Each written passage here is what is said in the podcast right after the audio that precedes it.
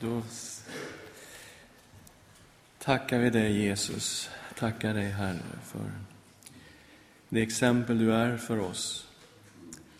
Hjälp oss att i, genom din heliga Andes kraft följa dig och ditt underbara exempel för oss. I Jesu namn. Amen. Eh, temat för predikan är Minst är störst. Det låter ju som en direkt motsägelse, men det är ju ofta så när Jesus börjar undervisa så säger han ju saker som är totalt emot vad alla andra säger. Alltså helt tvärtom. Och det här är ju en typisk sån eh, bit hos Jesus, att den som är minst är störst. Och vi tittar i Lukas 9 och vi läser vers 46 till 48. Bland lärjungarna kom frågan upp vem som kunde vara störst bland dem. Jesus visste vad de tänkte i sina hjärtan och tog ett barn och ställde det bredvid sig och sa till dem, den som tar emot det här barnet i mitt namn, han tar emot mig. Och den som tar emot mig, han tar emot honom som har sänt mig. Ty den som är minst bland er alla, han är den störste. Så, här har vi nu lärjungarna. De hade en diskussion. De hade inte tänkt att Jesus skulle få reda på vad det var de pratade om.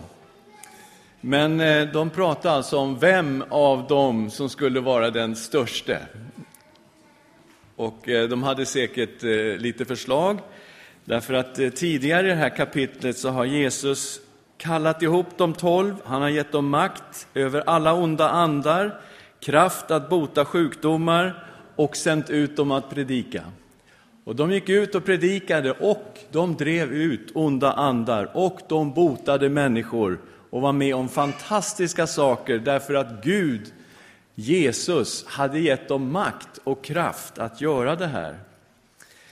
Och det är klart, det fanns mycket stories att berätta vem som var störst här, vem som fick vara med om det värsta och det mesta och det bästa.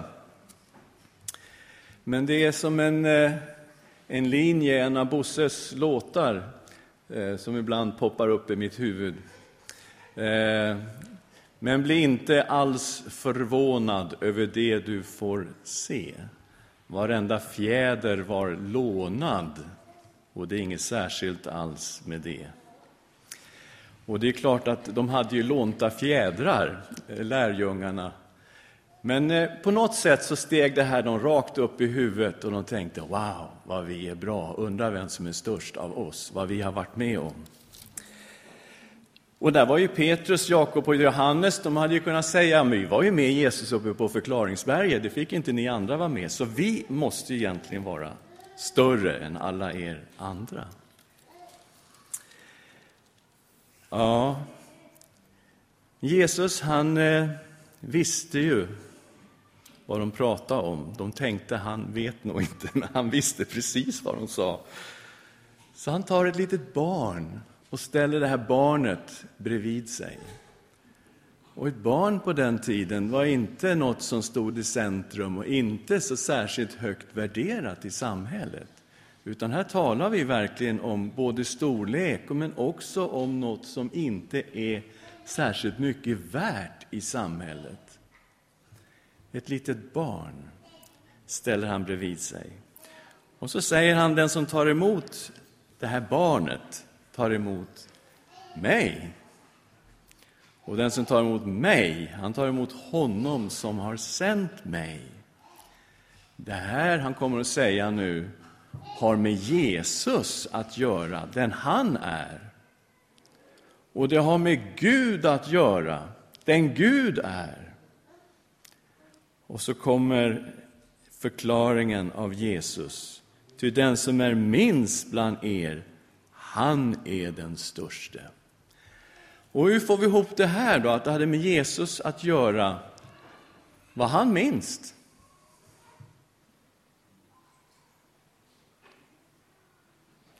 Han var störst, ja. Var han minst?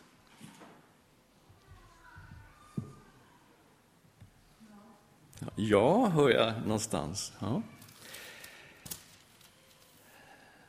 Jesus i det här kapitlet, bara man tittar bakåt, visar ju vilken, att han är störst. Det finns ju ingen som kan samla ihop tolv människor och ge dem makt över onda andar och att bota sjukdomar. Den som har den makten, han måste vara Gud själv. Och det står här att Jesus gav lärjungarna den här makten. Sen står det att det var 5 000 män samlade på en plats. Och de var hungriga, de hade ingenting att äta. Och Jesus skapar bröd och fisk så att det räcker för att mätta över 5 000 personer. Han såg upp mot himlen, står det. Han välsignade de här bröden. Han bröt bröden och gav åt lärjungarna. Och när man tittar på verbformerna här så är bröt någonting som hände på ett ögonblick. Han bröt bröden, men gav är en pågående form. Och någonstans i Jesu händer händer det någonting. Det sker något. Hela tiden så står han där och bara ger. Och ur hans händer tar det aldrig slut. Mellan Jesu händer sker brödundret. Och de mättar över 5 000 personer. Här har vi Petrus bekännelse i det här kapitlet. Jesus frågar lärjungarna, vem säger ni att jag är? Och Petrus stegar fram och han säger, du är Guds Messias. Här har vi förklaringsberget, där Jesus blir förvandlad och hans härlighet uppenbaras. Och Gud, Fadern, talar i ett moln. Denne är min son, den utvalde, lyssna till honom. När de kommer ner från berget så försökte hans lärjungar driva ut just en demon ur en pojke som de inte kunde, de klarade inte av det. Men Jesus, han talade strängt till den orene anden och han botade pojken och gav honom tillbaka till hans far. Ja, vem är störst? Hallå, det är Jesus. Men är han minst? Ja, då måste vi börja tänka efter. I det här kapitlet vid två tillfällen så talar han om sitt lidande.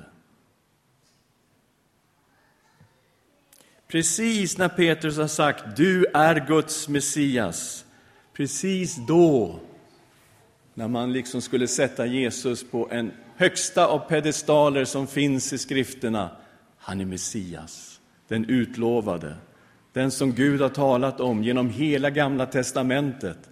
Wow! Precis då säger han, Människosonen måste lida mycket och förkastas av de äldste och översteprästerna och de skriftlärda. Han måste dödas och på tredje dagen uppväckas.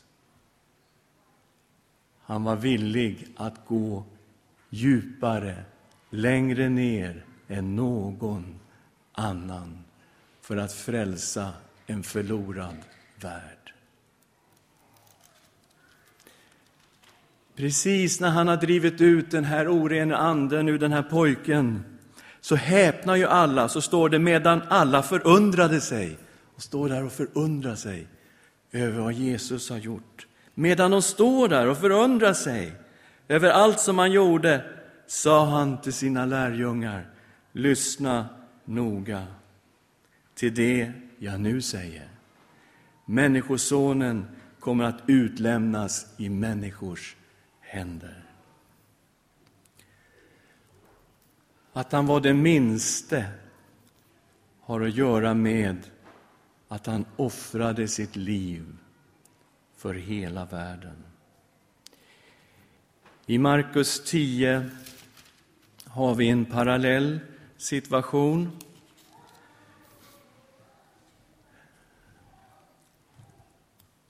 Och eh, i vers 42 säger Jesus det här.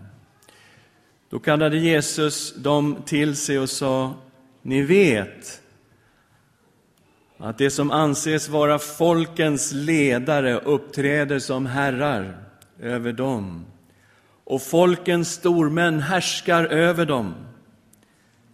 Men så är det inte hos er. Utan den som vill vara störst bland er ska vara de andras tjänare. Och den som vill vara främst bland er ska vara allas slav. Ty Människosonen har inte kommit för att bli tjänad, utan för att tjäna och ge sitt liv till lösen för många. Här har vi exemplet på den som är störst, på alla tänkbara sätt störst, så kommer för att tjäna. Tjäna Gud? Ja, visst, han var ju Herrens tjänare. Han var ju Herrens lidande tjänare enligt profetiorna. För att tjäna människor för att ge sitt liv till lösen för många. Därför kom han. Han gick djupare än någon annan.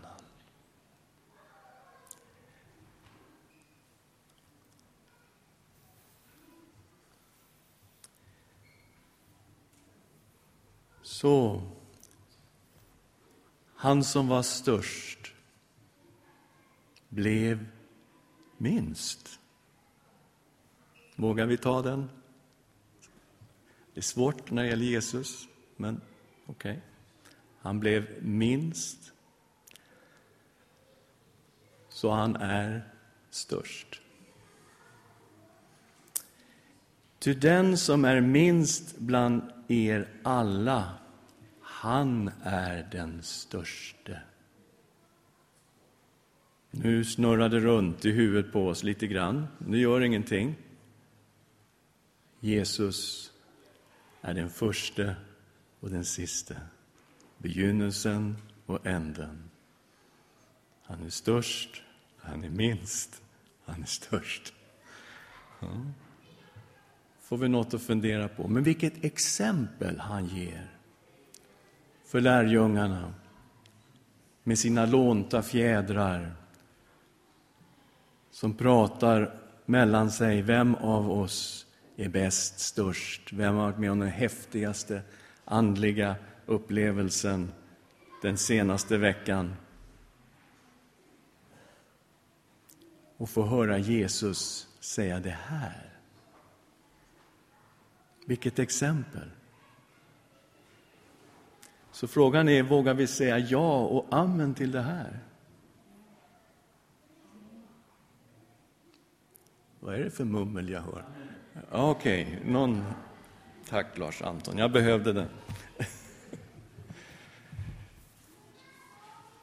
Ska vi be till Herren, be om kraft att följa honom.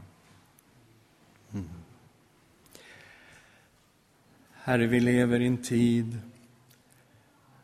när det gäller att vara störst, bäst, vackrast, mest framgång, lyckas på alla sätt. Herre, tack Herre att du är ödmjuk av hjärtat. Herre, du sa, kom till mig, alla ni som arbetar och tyngda av bördor, så ska jag ge ro. Och du sa att du hade ett milt och ödmjukt hjärta. Vi får lära av dig som har ett milt och ödmjukt hjärta. Tack Jesus att du kom för att tjäna. Tack att du kom för att försaka dig själv, ditt liv. Tack att du kom för att ge ditt liv till lösen för många. Tack att det också var för min skull, för vår skull som är här. Tack Jesus för ditt blod som renar oss från all synd. Och tack för din heliga Ande som bor i oss. Fyll oss, o Gud, med din Ande. Ge oss nåd och kraft att följa dig även om det går tvärs emot den tid vi lever i. Men vi vill följa dig, Jesus. Amen.